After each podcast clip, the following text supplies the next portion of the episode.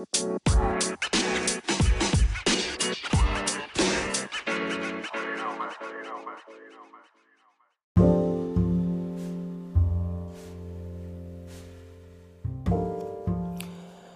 balik lagi teman-teman di hari Jumat uh, 9 Juli 2021 weekend. Tapi nggak ke mana-mana nggak apa-apa lah. Yang penting kita semua sehat ya. Tahan dulu karena ini lagi ppkm darurat episode kali ini saya ingin bahas tentang kelanjutan dari pembahasan teknik reportase yang sudah saya share beberapa waktu lalu yang sudah saya sajikan untuk kalian di kalau nggak salah apa saya lupa ya? Uh, udah bikin podcast tentang ini ya oh sudah ding. Sudah ding. Saya sudah beberapa kali kok bikin bikin tentang topik tentang teknik reportase. Nah, untuk mendukung itu, melengkapi materi uh, teknik reportase, maka selain sumber daya manusia, tim uh, kemudian ada juga teknik dalam menyentuh lokasi liputan. Karena reportase itu kan ini ya apa namanya sebenarnya teknik aja untuk mencari mencari data melengkapi data melengkapi fakta kemudian meninjau dan mengamati uh, di tempat kejadian di lokasi kejadian gitu kan. Uh, wartawan harus terjun langsung, jurnalis harus terjun langsung, harus mengadakan pengamatan langsung, harus mencium situasi yang ada di lokasi dan mendengar uh, uh, ibaratnya apa ya, mendengar suara-suara dari uh, narasumber utama, narasumber pendukung itu harus. Karena kalau enggak ya ya ya namanya bukan reportase gitu. Dia hanya memindahkan saja berita atau memindahkan pers rilis, memindahkan pers pers conference ke dalam um, apa ya? Ke dalam naskahnya gitu. Ya buat apa? Gitu kan. Kalau kalau wartawan tidak liputan langsung dia tidak akan memahami konteks uh, alaminya gitu kan. Padahal sebuah sebuah reportase sebuah peliputan atau news gathering itu itu ya benar-benar harus dirasakan gitu kan. Bagaimana situasi sebenarnya di lokasi gitu kan. Bagaimana dia bisa merasakan kalau misalnya itu ada sebuah kejadian uh, bencana alam ya bagaimana dia bisa merasakan kondisi para korban uh, paling tidak menempatkan dirinya sebagai orang yang harus berempati ya terhadap uh, korban kalau memang itu Eh, konteks liputannya adalah misalnya bencana alam.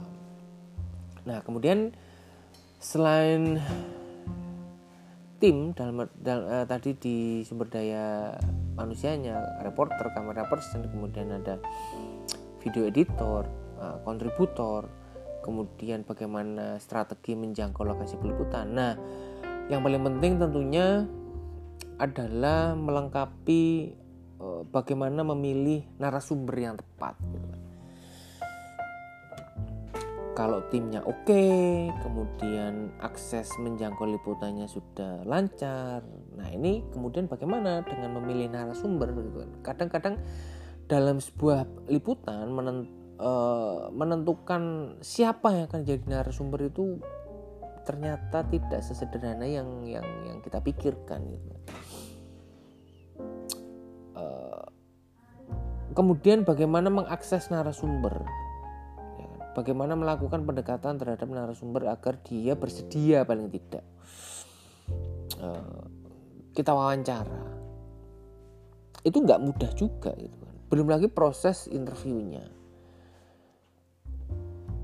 menyusun list pertanyaan apa yang ingin ditanyakan gitu. itu nanti ada ada ada bahasan tersendiri gitu tapi paling tidak kita akan bergerak dari fase yang pertama dulu yaitu memilih narasumber. Itu merupakan salah satu poin terpenting dalam sebuah kegiatan reportase ya.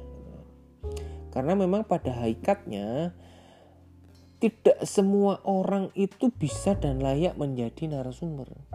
Ingat ya, highlight ya, saya highlight adalah yang perlu digarisbawahi adalah tidak semua orang bisa dan layak menjadi narasumber. Nah, kalau tidak salah ada pakar filsafat yang bernama John Langsau Austin dari Oxford kalau tidak salah. Itu dia memberikan hmm, panduan atau memperkenalkan tiga uh, bahasa. Dia mengolah eh sorry. Dia memberikan panduan tiga tindak tutur sebagai prinsip atau teori dalam menganalisis ungkapan bahasa yang digunakan oleh manusia. Nanti itu kaitannya dengan hmm, salah satu poin, salah satu indikator bagaimana kita akhirnya menentukan oke okay, si A kita pilih deh jadi narasumber. Karena memang ada hal-hal yang sangat detail yang itu memang harus kita pahami uh, terhadap seseorang yang nantinya akan kita pilih sebagai narasumber. Bagaimana dia bertutur, maksudnya bertutur itu dia bagaimana dia berkomunikasi, bagaimana dia uh, dapat memberikan informasi dengan runtut dan jelas. Ya kan? Kadang-kadang kan kita terkendala dengan orangnya baik orangnya asik lah. Tapi ketika dia di, di diajak sharing diskusi dia tidak bisa mentransformasikan apa yang ada di pikirannya ke dalam bahasa tutur. Nah jadinya makanya kadang ada ada orang yang memang susah untuk diajak berkomunikasi berkomunikasi atau dia susah menjelaskan susah untuk menerjemahkan apa yang ada di pikirannya menjadi sebuah kata-kata. Nah itu itu salah satu dari sekian banyak hambatan ketika kita menemui atau akhirnya narasumber kita seperti itu. Akhirnya informasi yang kita dapatkan nggak lengkap gitu kan. Kita juga nggak paham apa sebenarnya dia yang omongkan gitu dia omongkan nah makanya itu tadi itu uh, Austin itu tadi uh, bagus juga karena memang dia dari dari dari ahli filsafat ya aliran filsafat. Uh, dia memperkenalkan itu tadi. Tindak tutur itu tadi menganalisis sebuah ungkapan bahasa gitu kan yang digunakan oleh manusia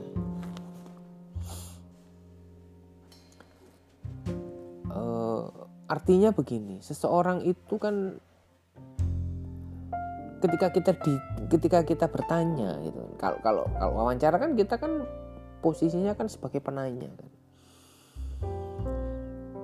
Kita harus tahu dulu tuh latar belakang dari beberapa narasumber yang kita akan pilih gitu. Terutama bagaimana sih seseorang itu dalam mengungkapkan uh, sesuatu dalam dalam bahasa. Ya tadi itu ya.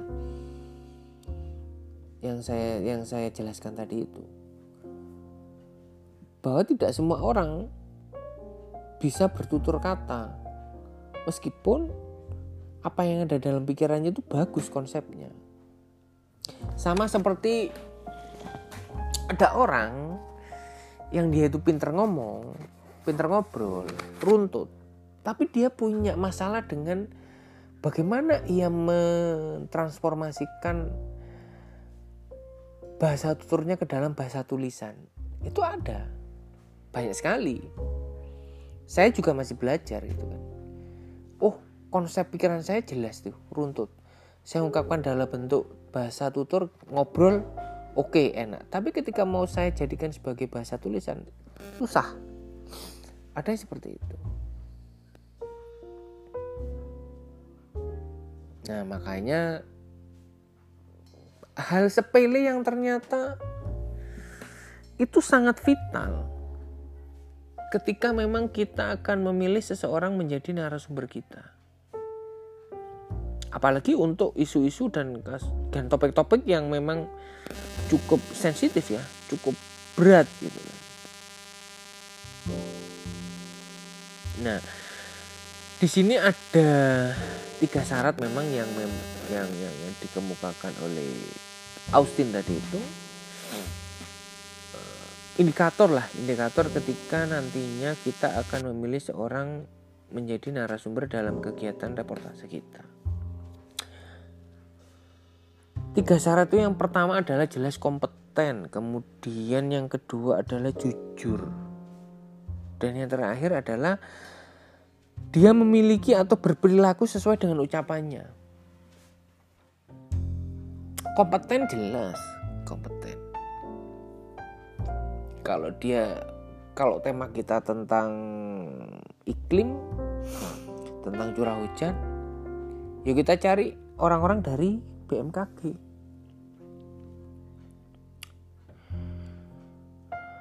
Kalau ngomongin tentang sepak bola ya kita cari paling tidak pemain sepak bola atau mantan pemain sepak bola atau pelatih sepak bola atau mantan pelatih mantan pemain sepak bola. Jelas itu. Nggak mungkin temanya sepak bola kita wawancara interview atlet volley nggak mungkin. Nggak ada informasi yang kita dapat nanti Salah memilih narasumber, nggak ada informasi yang kita dapat. Ya, paling tidak tiga indikator tadi, tiga syarat tadi itu, kompeten, jujur, dan berperilaku sesuai ucapannya.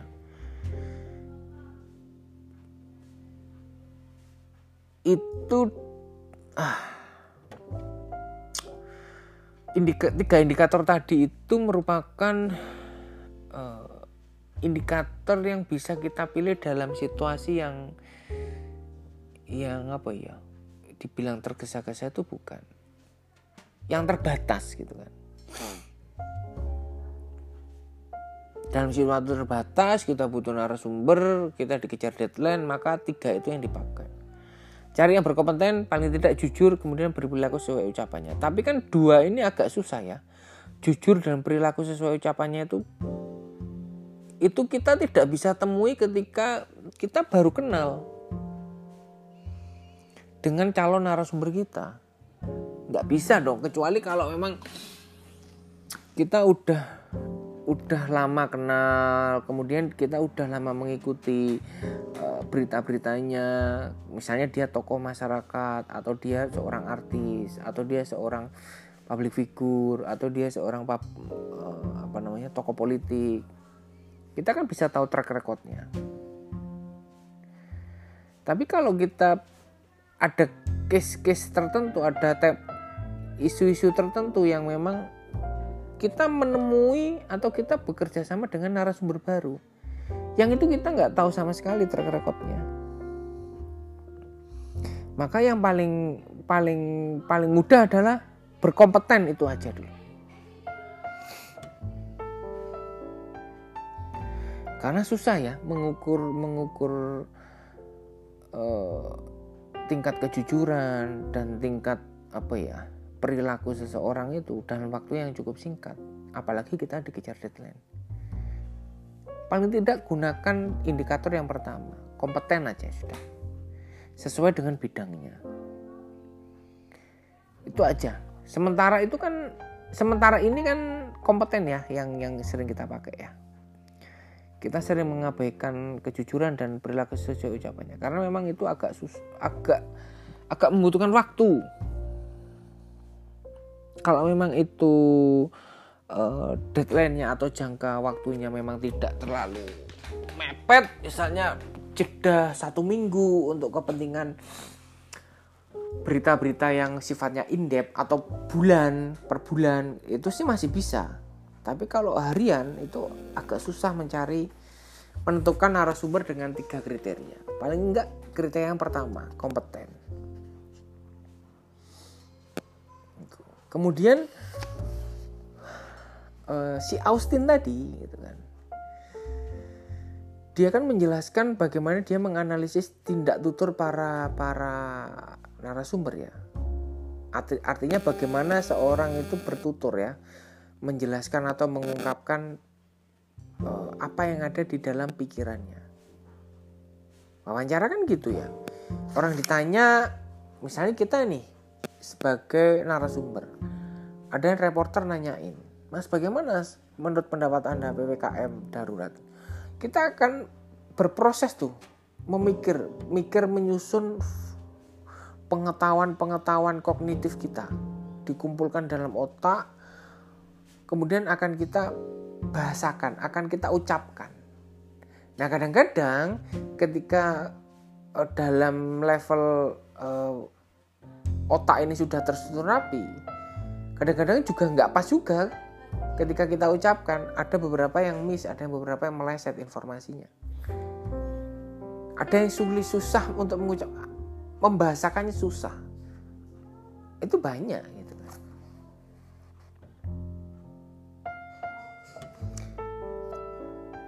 itu dalam konteks filsafat sih sebenarnya. Mendalami mendalami bahasa tutur itu dalam konteks filsafat.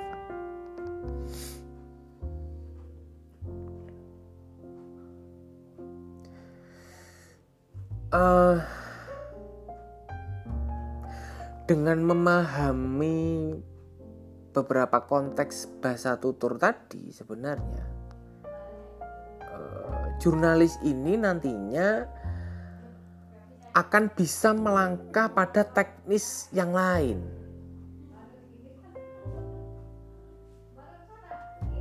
Ya kan? Dalam artian gini, kalau si narasumber itu menguasai bahasa tutur, dia bisa menjelaskan dengan utuh apa yang ia pikirkan. Kemudian dia dia bisa dengan mudah mengungkapkan konsep yang ada di pikirannya. Maka jurnalis akan sangat mudah nanti untuk memilih, memberikan uh, penekanan atau menggarisbawahi dan kemudian biasanya akan menonjolkan bagian tertentu dari fakta atau realitas yang ia dapat di lapangan. Ya kan? Itu bisa. Ketika kita memperoleh banyak informasi dari dari seorang narasumber gitu kan. Apalagi narasumber utama, kayak informan lah istilahnya. Complete story gitu kan. Informasinya cukup banyak. Apa yang kita inginkan dalam dalam menggali fakta di lapangan itu dapat terpenuhi dari uh, narasumber. Maka kita akan mendapatkan sebuah complete story atau cerita uh, peristiwa itu dengan utuh gitu kan nah ini akan memudahkan jurnalis untuk memberikan untuk menentukan angle-angle mana atau framing mana yang kemudian nanti akan ditonjolkan dalam dalam uh, berita itu yang nanti kita akan susun. Iya dong.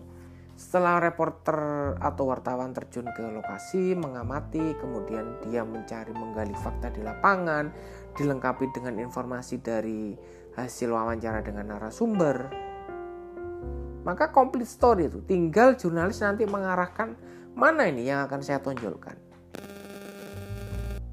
Dari sisi mana? Isu PPKM atau uh, ke, kebijakan PPKM darurat oke itu informasi atau isu besarnya tapi ketika semua informasi kita dapatkan misalnya dari saya interview atau wawancara presiden misalnya. Presiden dapat mengungkap, dia mengungkapkan semua hal dengan jelas, dengan lengkap lah istilahnya. Maka saya mendapatkan banyak input tuh. Maka dari isu yang besar ini tadi, PPKM darurat itu Kemudian saya mendapatkan tambahan data dari hasil wawancara dengan presiden. Maka saya mudah nanti menentukan kira-kira mana ya dari ppkm darurat ini yang yang akan saya highlight akan saya tonjolkan agar menjadi ciri khas dari media saya. Saya saya bekerja di di Kompas gitu kan. Oke saya akan menonjolkan dari sisi penegakan aturannya. Aturannya seperti ini kalau melanggar diapain nih orang-orang? Nah itu. Karena saya sebelumnya sudah dapat informasi itu dari presiden dari hasil saya interview tinggal kita memilih aja gitu. lain halnya kalau misalnya kita kekurangan informasi si narasumber nggak bisa mengungkapkan apa-apa si narasumber tidak bisa berkomunikasi dengan bahasa tutur yang baik ya wartawan dapat apa informasi yang terbatas maka kita akan kesulitan untuk memilih angle mana yang akan kita produksi gitu, beritanya.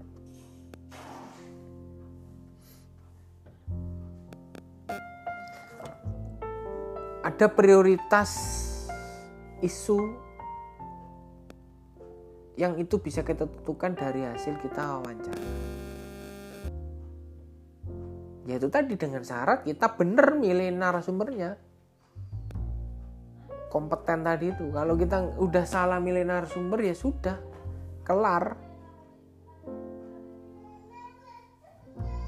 gitu ya tadi saya ulangi lagi berarti ada tiga, tiga, tiga indikator lah paling enggak ya berkompeten jujur kemudian berperilaku sesuai dengan ucapannya. Tapi kalau itu memang kepepet tidak uh, bisa dilakukan dalam waktu yang singkat, paling tidak poin yang pertama berkompeten itu aja sudah.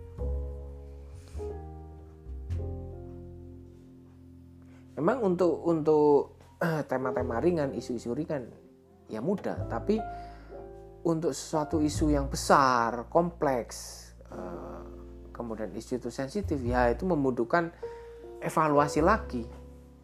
Benar-benar harus di harus di apa namanya ya?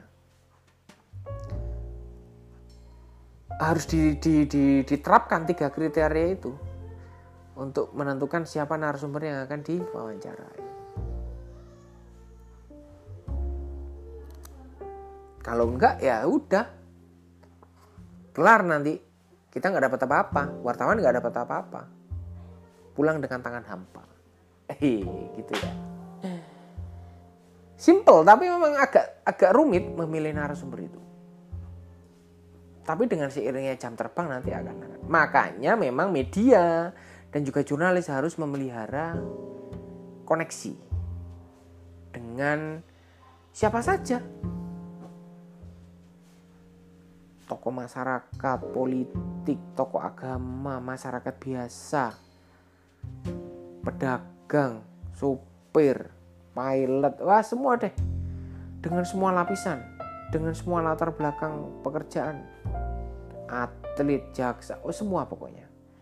Kita sebagai jurnalis nggak bisa tuh membatasi diri kita terus tidak berkomunikasi dengan dengan si A. Saya memilih uh, dengan B itu nggak bisa. Karena untuk ke, suatu saat ketika kita ditugaskan untuk uh, meliput kasus A dengan narasumber A, maka kalau kita membatasi maka nanti kendalanya kita akan kesulitan untuk mengakses narasumber. Makanya media dan juga jurnalis atau wartawan harus selalu mendekatkan diri dengan semua di seluruh lapisan masyarakat. Harus memelihara koneksi ya kan? Menjaga koneksi menjaga link dengan siapa saja. Begitu